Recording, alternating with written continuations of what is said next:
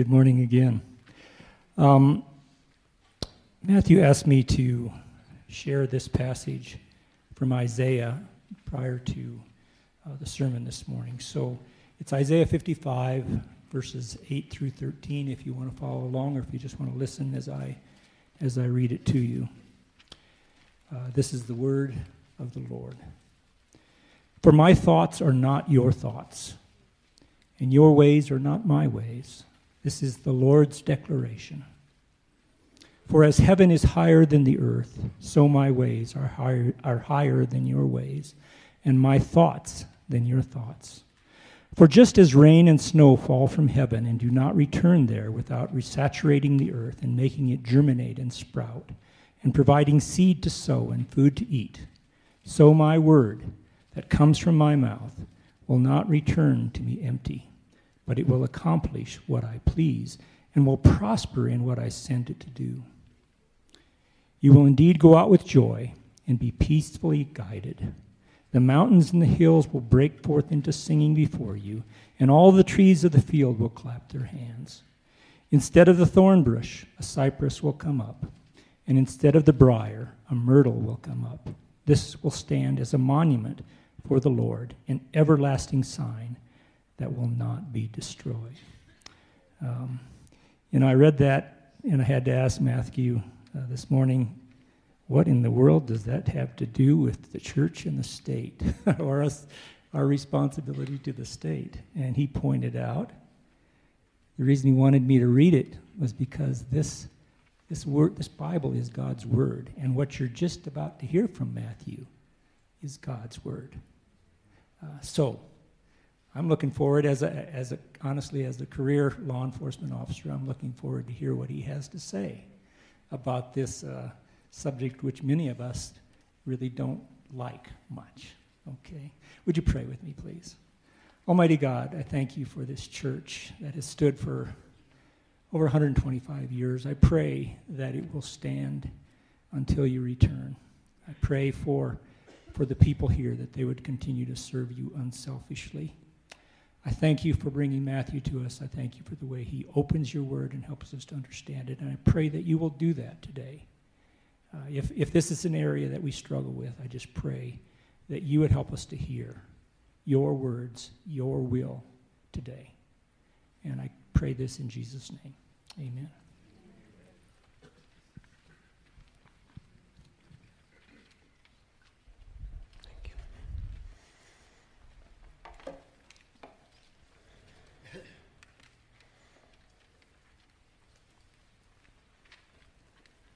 I'd uh, like to put a sentence on the screens for you.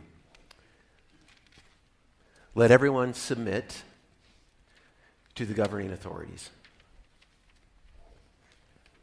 How does hearing that sentence make you feel?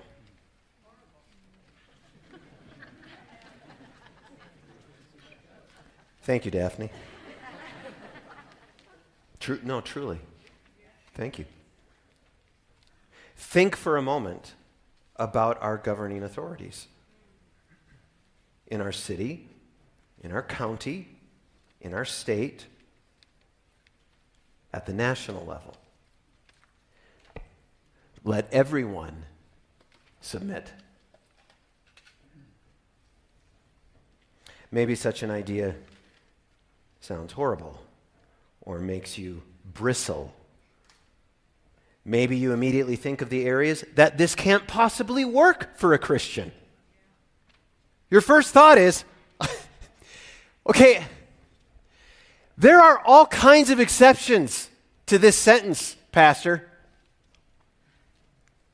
Or maybe you Maybe you wonder why, here in a church service on a Sunday morning, when you were expecting to hear about grace and mercy and the good news and Jesus and sing a few songs and enjoy each other's company, you're thinking, why are you even bringing this up?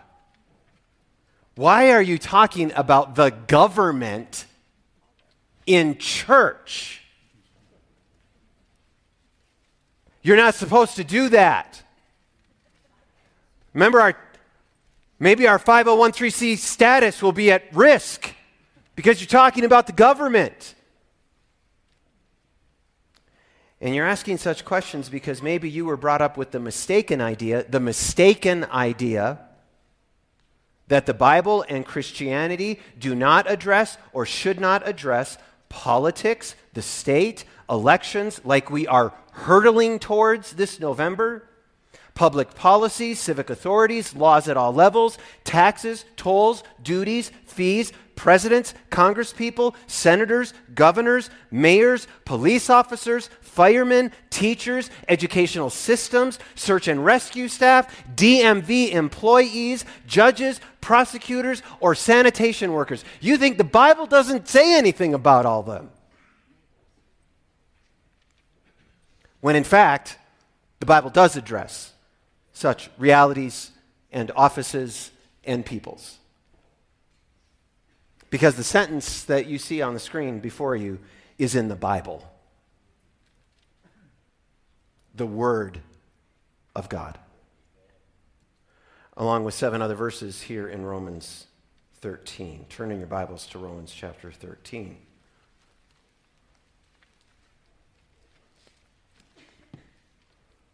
And these seven verses all elaborate on this sentence Let everyone submit to the governing authorities. Listen, if this sounds horrible to you, if you bristle at this, if you're wondering how can this sentence even be in the Bible, you will find yourself in good company. This, this idea that Paul has written here, at the time of Nero, Nero, emperor of Rome, is so explosive and so surprising, has been to so many believers and theologians, scholars throughout the centuries, that many believe Paul couldn't possibly have written it. They think that it was probably added later in the letter because it just it doesn't make sense. You can't make sense of it, particularly in the flow of the argument to what he's been saying all along. It just seems to come out of left field. But I believe that betrays a severe misunderstanding and misreading of Paul's argument. Because as I listen to Paul, it makes sense that he would address our attitudes to governing authorities at exactly this point in the letter. It fits perfectly in what he's been on about. You see, Paul has just been elaborating on personally that we are to personally detest evil and cling to what is good. Chapter 12, verse 9. That we are to bless those who persecute us and not curse them. Chapter 12, verse 14. That we are not to repay anyone evil for evil. Chapter 12, verse 17. That we are not to avenge ourselves, but leave room for God's wrath so that vengeance may properly be doled out. Chapter 12, verse 19. And in this way, we will not be conquered by evil, but we will conquer evil with good. Chapter 12, verse 21. Which would leave us reasonably wondering okay, Paul, that's great. I like that. That makes sense. But how does that happen then? How does evil get taken care of if I'm not the one who's supposed to do it? How does justice get executed if I'm not supposed to take it into my own hands? I mean, I get you're saying that God's going to do that, but how? How is he going to do that? He's God. You know, he's kind of up there. How does he do that? Because, Paul, we're not going to be able to create a little society of the kingdom of God advancing if said society is swallowed up by chaos and anarchy all around us. Which are exactly the kind of musings and questions that we should have as good Bible students, right? That's what we do here at Grace. We ask questions of the Bible and of God. These are questions that we should ask as we come to the end of chapter 12, which is why Romans 13, 1 to 7, I think makes perfect sense right here in the argument. Because in it, Paul describes exactly, exactly how God will get the business of vengeance and justice and civil order accomplished, how he's going to do that, and what our roles and attitudes should be as he's doing that. So, just what are a Christian's duties to the state? What are a Christian's duties to the state? It's to this question that we now turn. I think a good summary sentence for Romans chapter 12, uh, 13, 1 to 3 is the authority of the state. It's a good summary of verses 1 to 3. The authority of the state. Listen to what Paul says. Look at it in your own Bibles now. Are you there? Romans 13. Okay, got to get the word in front of you. Verse 1 Let everyone submit to the governing authorities, since there is no authority except from God. And the authorities that exist are instituted by God. So then, the one who would resist the authority is opposing God's command. And those who oppose it will bring judgment on themselves. For rulers are not a terror to good conduct, but to bad. Do you want to be unafraid of the one in authority? Well, do what is good, and you will have its approval. Boy, I hear it. I just can hear coming up from your brains. It's just so many objections. I had them too. Note first, note first, who must submit to governing authorities? this is a hard one. What does it say? Everyone. Now, I just want to make sure that everyone sees the word everyone. Do you see it? No exceptions to what Paul is teaching. Believer, unbeliever, man, woman, boy, girl, rich, poor, powerful, and powerless, connected, not connected, everyone submit to the governing authorities. Note second, why one must submit to governing authorities. So we know who, now why? Since there is no authority except from God, and the authorities that exist are instituted by God. So then, the one who resists the authority if they're doing that, is opposing God's command, and those who oppose it will bring judgment on themselves. Paul could not be more clear. Those authorities that are placed in our lives, whatever office they may hold, did not get into that office through merely an election or an appointment or hiring. They received their role and authority from God. which accomplishes, this is really important, this accomplishes at least two vital things in our society. Number one, it makes sure that we are thinking and behaving properly as regards authorities, always placing before our minds that God put them there. God put them there. God is the one who has made them a terror to bad conduct. And so, if we don't want to be afraid, we should do the right thing. Don't want to be afraid of a police officer pulling you over? Don't speed. And the conviction collectively fell over the congregation. Am I the only one who, I, you just see a police car and your heart rate goes, and you're like, you immediately, what do you do? Where does your foot go? Goes right to the brake, right? Even if you're already five miles an hour below the speed limit, you're just like, what am I doing wrong? What am I know I'm doing something wrong? Please. If you don't want to be afraid of an IRS audit, don't cheat on your taxes. Remember, if we resist authority, Paul is clear, we're resisting God. And we will bring, quite opposed to what we were hoping. Because what we're hoping when we resist authority is to get away with something. But God says, if you do that, you're just going to bring judgment on yourselves. So that's the first vital thing I think this accomplishes in our society. What's, what's the second thing? I think the second vital thing that this truth, that God places them over us, accomplishes in our society is it reminds our rulers who they get their power from. And this text means that we can remind them of that respectfully. We'll see that in a minute. What's it mean to submit? But we get to remind them of that. You see, what Paul is saying here, the principle that he's putting in place, is a corrective to the common hubris found in many of those who hold governmental authority in our fallen world. In other words, they forget who got them there. And it wasn't themselves. And it wasn't an electorate. This, this is a Christian's duty to inject into the culture. The person that got you there was God. Do you remember what Jesus said to Pilate? Who was abusing his authority by not stopping a monkey trial, convicting an innocent man. He was abusing his authority. What did Jesus say? You would have no authority over me at all if it hadn't been given you from above. That is why the one who handed me over to you has the greater sin,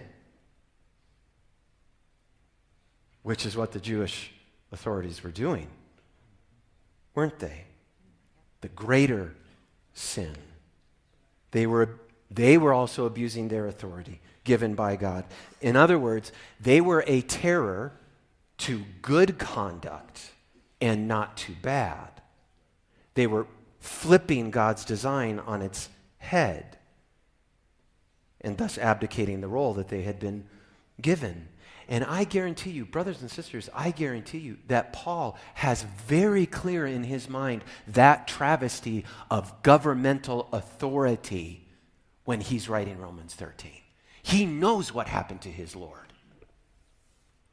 And so he's not ignorant of our potential objection to submission to governing authorities, namely, what if they do the wrong thing? What if they punish good and exalt evil? What do we do then? Is my submission supposed to be universal? Paul. Well, the first thing that we must understand, the first thing that we must do is understand what Paul means by submission.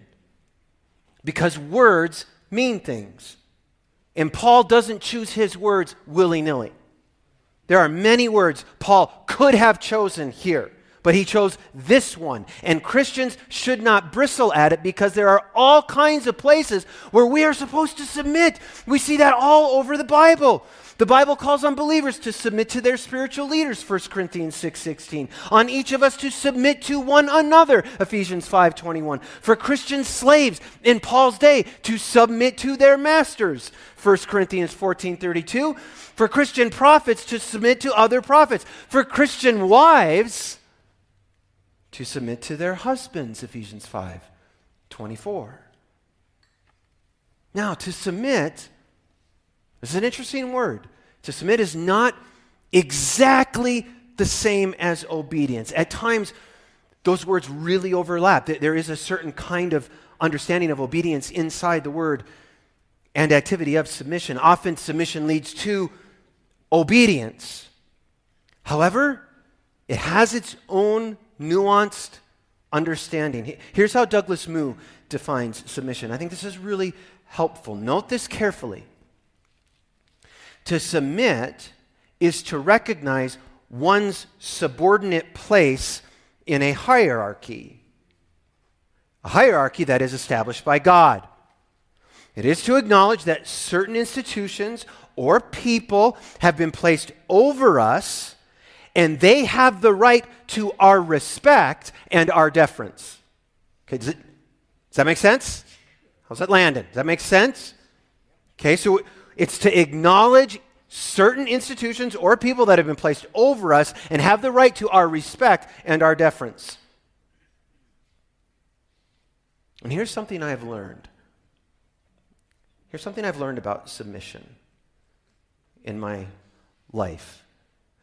You know, as I've studied the relationship, I've had the privilege of marrying over 70 couples, which means over 70 premarital counseling sessions and talking about relationship between a husband and a wife and what does submission look like in that relationship. I've I've lived and worked as an elder for over 20 years and understanding what does it mean to submit to my elders as an elder on a council of elders. I've, I've learned what it looks like to submit to my fellow brothers and sisters in Jesus. And the thing that I have learned about submission, the most important thing that I have learned, is that I am not submitting to an elder, to a brother or sister, primarily I'm submitting to God through you. When I look at you and God calls me to submit, when I look at you, when I look at a leader with all of their faults and imperfections and frailty and sin, right? Because that's, we see, it's, it's just self evident, right? What, how can I possibly submit to you when I can see all the ways in which you're, like all of your shortcomings? and I can so easily point them out as some kind of evidence to undermine my need to, or desire to submit to you. Because I'm not meant to look primarily at you, I, I look at you and I see right to Jesus. I see the king standing behind you. He says, Submit to me as you submit to others. That's what Paul says elsewhere. I'm always seeing God at the top of the hierarchy, so I am able to submit, therefore, joyfully. Because the submission here is, we used to tell our kids, obedience is to obey right away, all the way, and with a cheerful heart. And so often they'd get one and two and utterly fail at number three. right? We just, well, I'll submit, but I'm going to do it racking, frazzing, racking.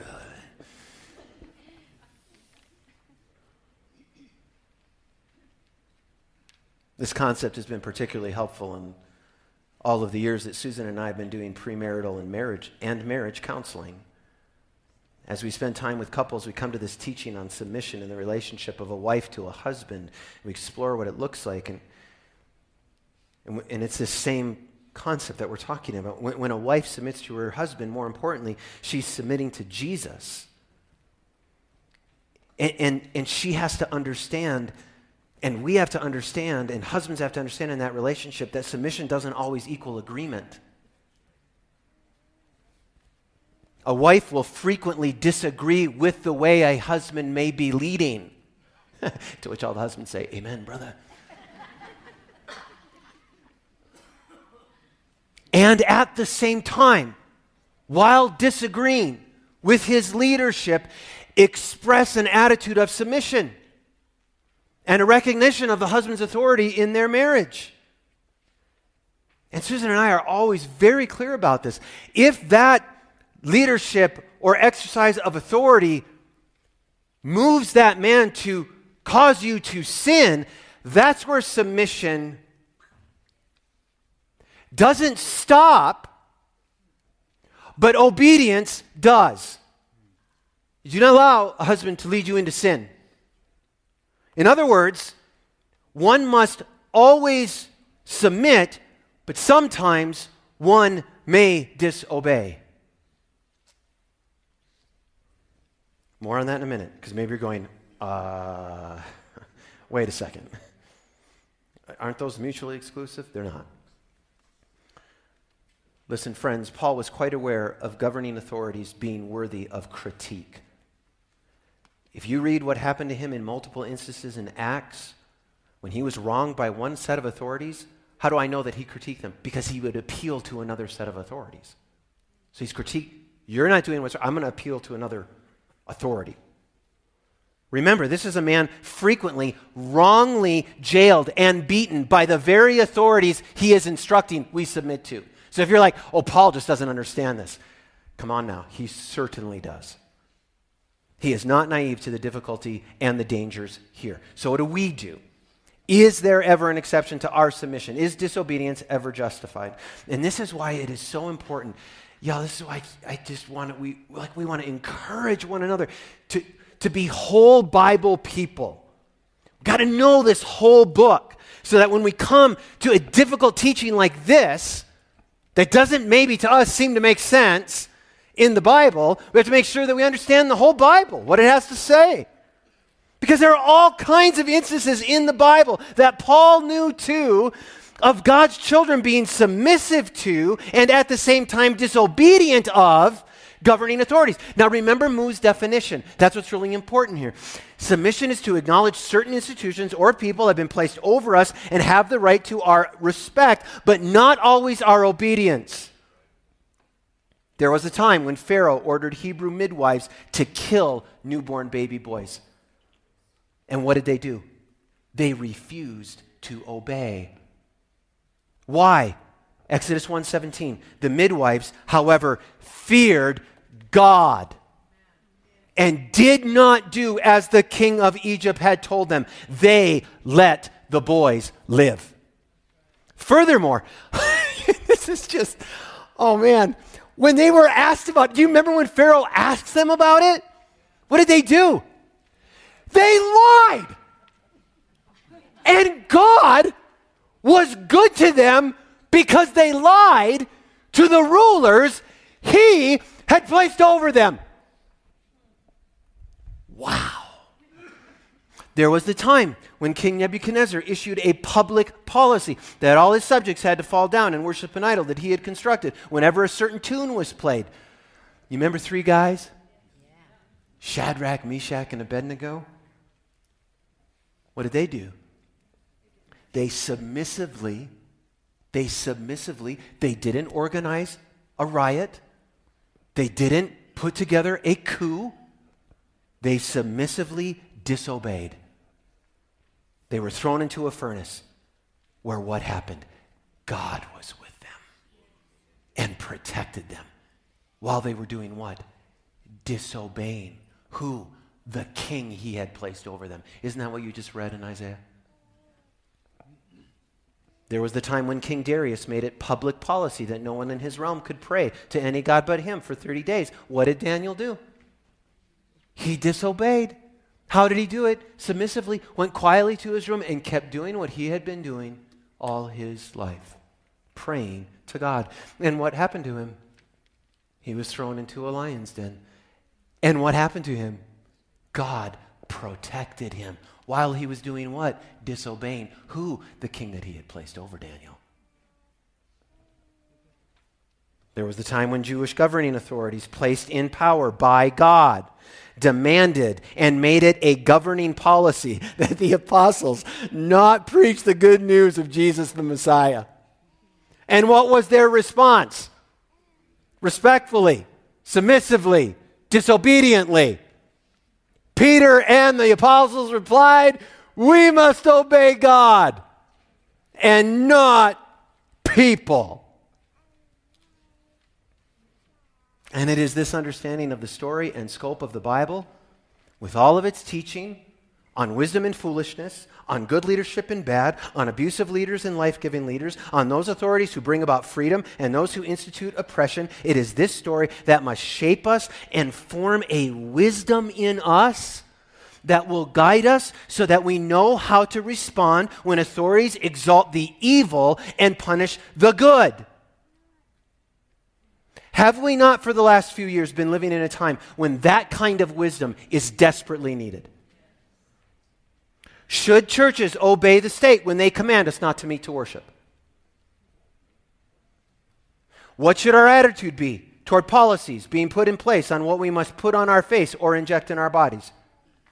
How should we react to crazy, crazy? I mean, this word applies. Insane teaching in our educational systems on human sexuality. The basic definitions of a boy or a girl. Now, Christians, we've seen this too, haven't we? Christians will, of course, disagree on what the responses should be. Have, have we not seen? So grieves my heart as a pastor. Churches torn apart over these kinds of issues. There's all kinds of responses that we could give to a variety of policies and laws.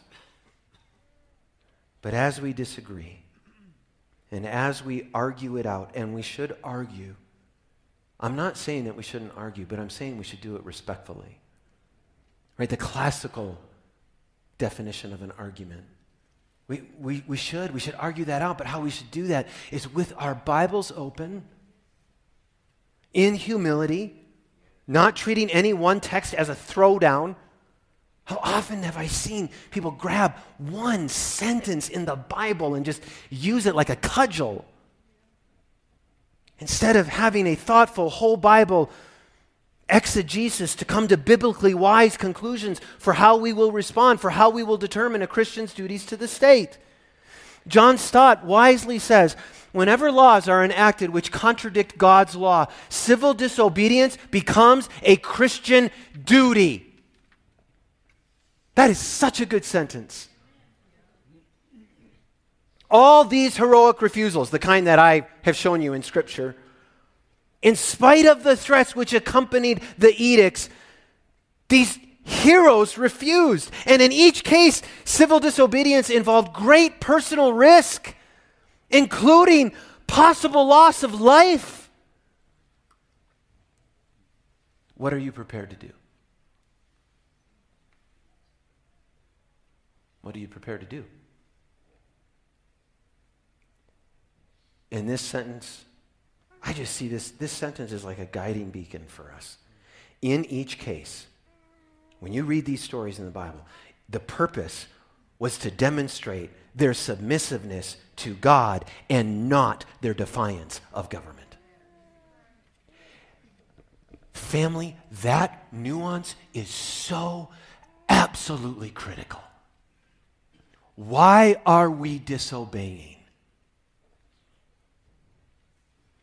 What Stott is saying is that we don't do so primarily in defiance of government, but in submission to the laws and ways of God. It's a massively important distinction in our thinking and attitude and behavior as we carry out potential civil disobedience that we may be called to carry out as one of our duties to the state. And that they will not understand that we're actually saying it's our duty to actually disobey you right now. How often have oppressive governments rolled out Romans 13? To actually justify their behavior. And how often have they felt hardened in that behavior? Because people got wrong the priority of my attitude here is submissiveness to God and a kind of submission, right? Submission.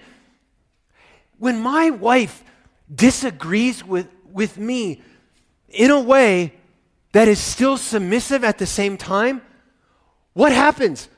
I listen to her more closely. Right? When someone does that, you, have experienced that, haven't you? When someone, the difference between someone coming like, rah, rah, rah, versus, you know, have you thought about it this way? What are those? How do you want to respond to this guy? I just want to punch him right in the nose. This guy stops you short.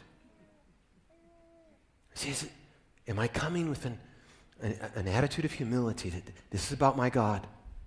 And I'm sorry I can't obey you right now. You, have been placed there by him. You, here's the hierarchy governor, mayor, county official. Do you see how such a response will guard us from returning evil for evil? From being vengeful or bitter? Family, this is what's so great about being a Christian. Paul is saying, we got to be joyful. Joyful in demonstrating our submission to God. And we need to be joyful when that runs parallel and in line with submission to the state. Or to be joyful in demonstrating that submission when it's in direct opposition to the state. And in that way, we will be a proper witness of Jesus who, goodness, when he submitted to God, he did so with no reviling in his mouth. And he went quietly to his death because he would not be who the authorities wanted him to be. And he would not do what the authorities wanted him to do.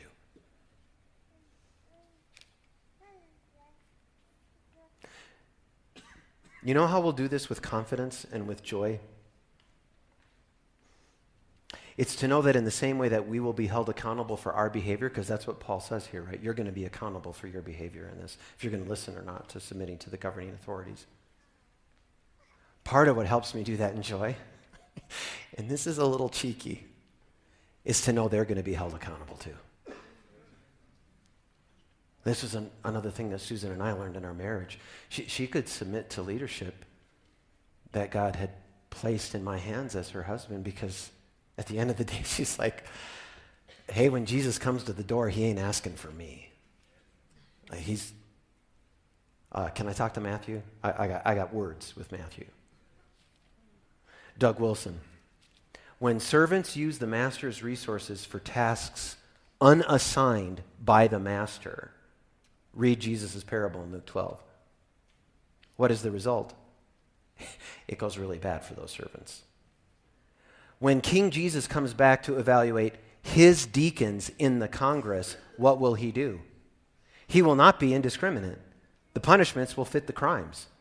Some he will cut and sunder, others he will simply beat with many stripes. This will not happen because our rulers are not his deacons. Rather, it will happen precisely because they are. To which I just went, wow. Huh. Okay. Vengeance is not mine. God's, Jesus is going to come back and judgments will be rendered. And, and isn't it interesting that he says that what Wilson says there is deacons? Where does he get that idea? Well, he gets it from Paul, somewhat surprisingly. This is what he teaches next. That, and here's a summary over verses 4 to 7. The ministry of the state. So we saw the authority of the state. Now we see the ministry of the state. Verse 4 For it, the state, the governing authorities, is God's servant. Original language, diakonos. What's that sound like? Deacon. It's where we get the word deacon. It is God's diakonos for your good. But if you do wrong, be afraid, because it does not carry the sword for no reason, for it is God's diakonos, an avenger that brings wrath on the one who does wrong. Therefore, you must submit, not only because of wrath, but also because of your conscience. And for this reason, oh boy, we love this one. Hey, it's February, everybody. For this reason, you pay taxes. Oh, thank you, Jesus. How many people say that when you send those forms off? Oh, thank you, Jesus. Thank you for the opportunity to pay my taxes this year. Hallelujah. Since the authorities are God's servants, leiturgoi. We'll get to that in a second continually attending to these tasks. Pay your obligations to everyone taxes to those who you owe taxes, tolls to those you owe tolls, respect to those you owe respect, and honor to those you owe honor. So, why does the state have authority? Because the state has a ministry assigned by God. That's why. You have to have some authority to have the ministry. Paul had affirmed with three different supporting statements the state's authority, verses 1 and 2. And now here, Paul makes clear that the state has been assigned a ministry of service by God. And he gives three reasons. They are God's servant for our good. They are God's servant as an avenger that brings wrath on the one who does wrong. They are God's servants always attending to the tasks they have been given. Which is something, you know how often I say this, right? Like, I saw something in the Bible that I've never seen before. I love that. I love that when that happens. I've never seen this before. Because I've, I've not studied Romans 13 in the Greek to see that when we're translating it in so many English translations as servants, it's deacons. And, and I think that that's absolutely amazing what Paul has done here, family. I think it's exciting because it's helpful for us called to be good citizens, right? We're called to be good citizens called to function with an attitude of thanksgiving for what God is doing in the world to bring peace out of disharmony and order out of chaos. Look at what Paul has done and what God has done. He has taken the very same word that he uses for those who serve the church as teachers and evangelists and administrators and greeters and financial clerks and building managers and all the rest of it, diakonos, deacons. And he uses the same word to apply it to politicians, election judges who will serve this November, civic authorities, presidents, congresspeople, senators, governors, mayors, police officers, firemen, teachers and educators, search and rescue staff, DMV employees, judges, prosecutors, and sanitation workers. They are deacons. How much might that change your attitude if when those blue and red lights were flashing in your rearview mirror and you were waiting for the officer to come walk up to your window and ask you to roll it down and then you rolled down your window and you saw the little name badge and you said well hello deacon bob how are you today? Could you please point out to me how i have broken thy law? Even more strongly in verse 6 he uses a different word that we translate as servants, but we miss a little something there. Leiturgoi. It's a word that's more specific to an agent in service of a deity. Think priest.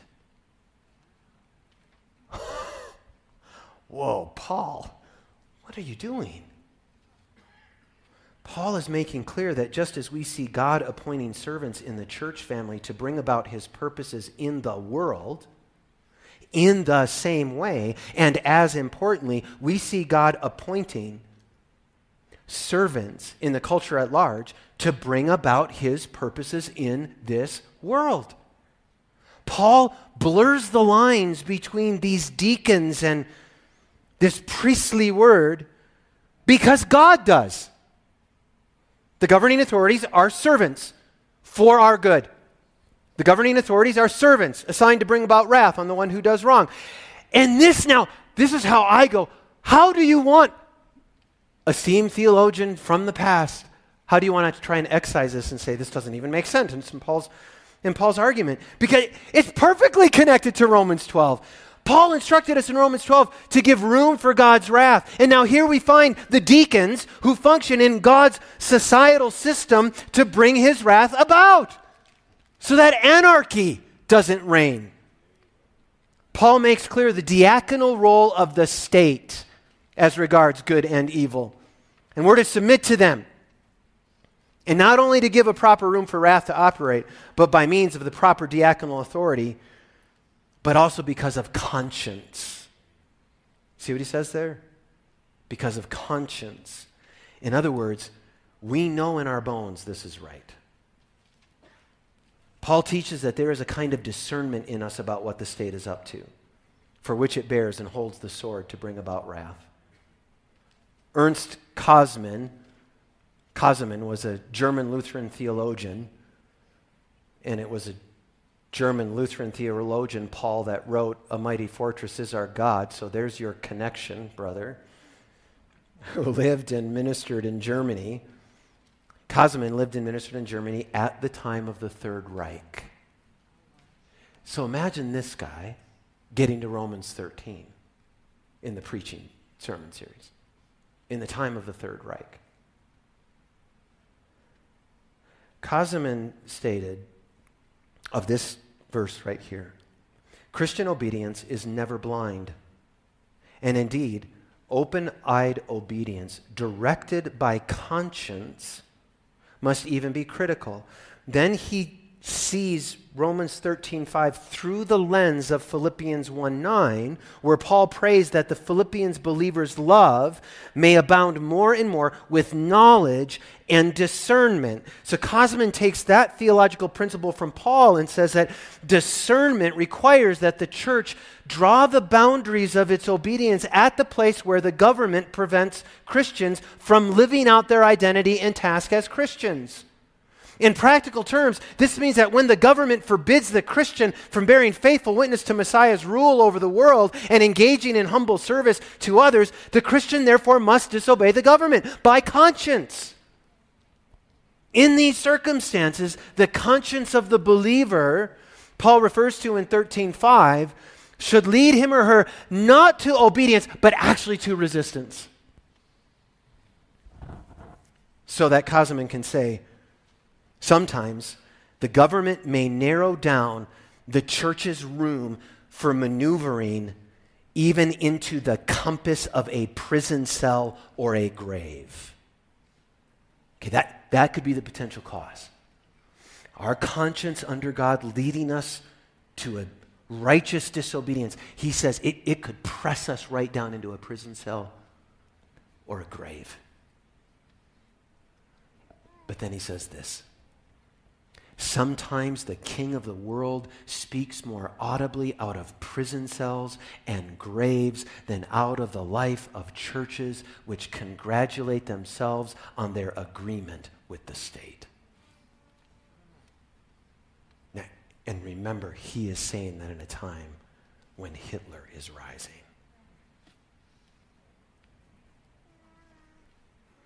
But Paul has just a little bit more for us, and we're done. Think about this. Look at verses 6 and 7 with me, please.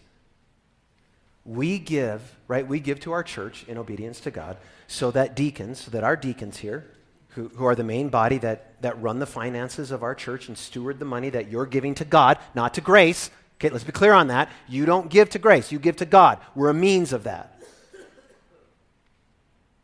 We give so that deacons have resources that they need for a church to perform its ministry, right? To perform its ministry, to advance God's kingdom rule under the directions of the elders that he has put in place. So it should come as no surprise, really, that Paul would instruct that we should supply the resources necessary to the deacons of the governing authorities so that they might perform the ministry that God has given to them so that his purposes can happen in the world. Doesn't that make sense? And so, ugh, while we may quibble about the amount of taxes that we pay or how the government stewards those funds, we pay taxes. Sales, property, income, and otherwise. We pay tolls, building permits, tolls on highways, and otherwise. We give our respect to police officers when they pull us over, when they pull us over to city councilmen that we may disagree with, to the inspector who comes into our home. We give honor to those who have served well, affirming mayors who bring about good policies, senators who care more about their country than themselves. We thank a military person every single time we see them for their service to this country.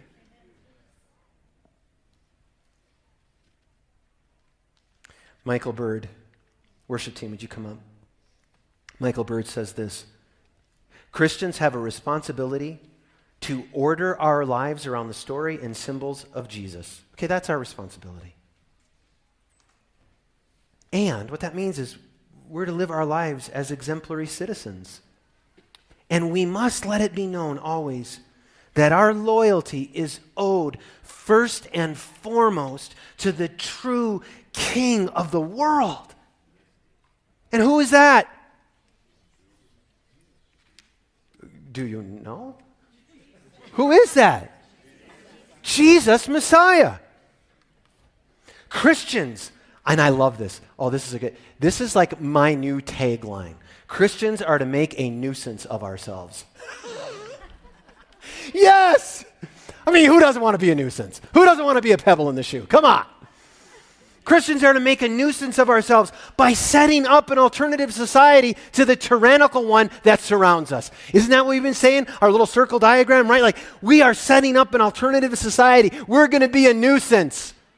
Submissively, respectively, respectively, honoring.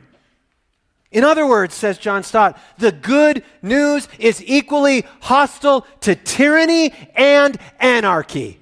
Oh man, that's a good sentence. Wow.